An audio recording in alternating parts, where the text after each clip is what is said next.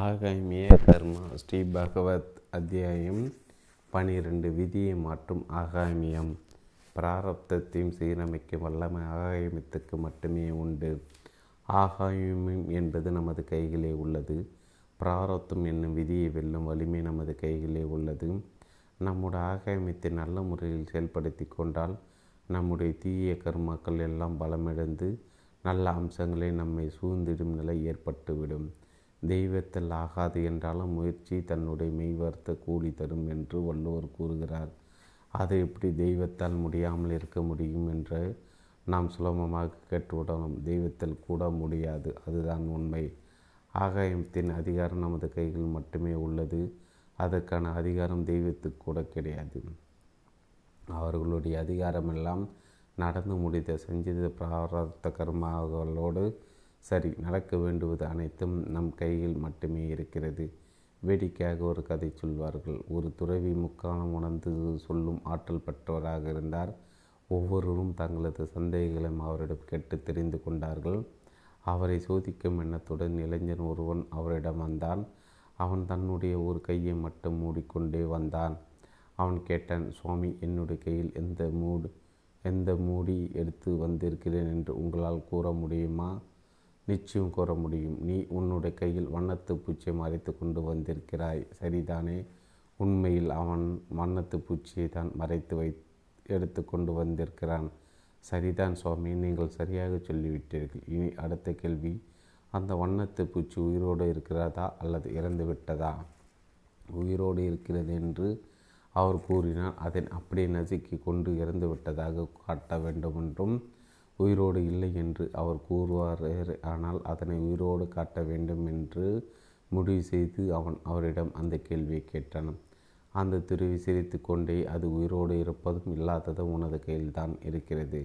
இப்படி எல்லாமும் நம் கையில்தான் இருக்கிறது. ஆகாமி நமது கையில்தான் உள்ளது. நமக்கு வேண்டியது எவரோ கொண்டு வந்து கொடுப்பார்கள் என சுலபமாக எண்ணி விடுகின்றோம். விதியை மீறி இறைவன் நமக்கு உதவாறு என நம்பி விடுகின்றோம். நற்செயல்கள் மூலம் விதியை உருவாக்கும் வல்லமை நமக்கு உள்ளது என்பதை நாம் அறியாமல் இருந்து விடுகின்றோம்.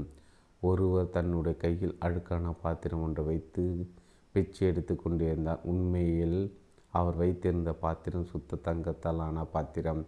பல லட்சம் ரூபாய் மதிப்புள்ள பாத்திரத்தை வைத்துக்கொண்டு அதன் மதிப்பு தெரியாத நிலையில் பட்னி பசியுமாக பத்து பைசா நாணயங்களை பிச்சை எடுத்து கொண்டிருந்தார். நமது கையில் இருக்கும் ஆகாயமத்தின் உண்மையான பகுதி என்னவென்று நமக்கு தெரிவதில்லை. ஆகவே நாமும் சுலபமாக பிச்சை எடுக்க புறப்பட்டு விடுகிறோம். கடலில் நட கடலில் நடந்த சம்பவமாக இதை கூறுவார்கள். கப்பல் ஒன்று கடலில் சென்று கொண்டிருந்தது. எதிர்பாராத நிலையில் கப்பலில் இருந்த குடிநீரின் அளவு வெகு காலமாக வெகுவாக குறைந்துவிட்டது மேற்கொண்டு பயணத்தை தொடரும் முன்பு குடிநீரை சேகரித்து கொள்ள வேண்டிய அவசியம் ஏற்பட்டு விட்டது. எப்படி அதனை சேகரிக்கலாம் என கப்பல் கேப்டன் சிந்தித்து கொண்டிருக்கும்போது தூரத்தை கப்பல் ஒன்று தெரிந்தது. அந்த கப்பலில் உள்ளவர்களிடம் உதவி கேட்கலாம் என முடிவு செய்து கப்பலை அந் அந் அக்கப்பலை நோக்கி செலுத்தச் சொன்னார். அந்த கப்பலை நெருங்கும் போதுதான் அந்த கப்பல் அங்கே நங்கரமிட்டு நிற்பது தெரிந்தது. இந்த கப்பலின் கேப்டன் அந்த கப்பலுக்கு செய்தி அனுப்பினார். குடி தண்ணீர் கொடுத்து உதவுங்கள். பதில் செய்தி வந்தது.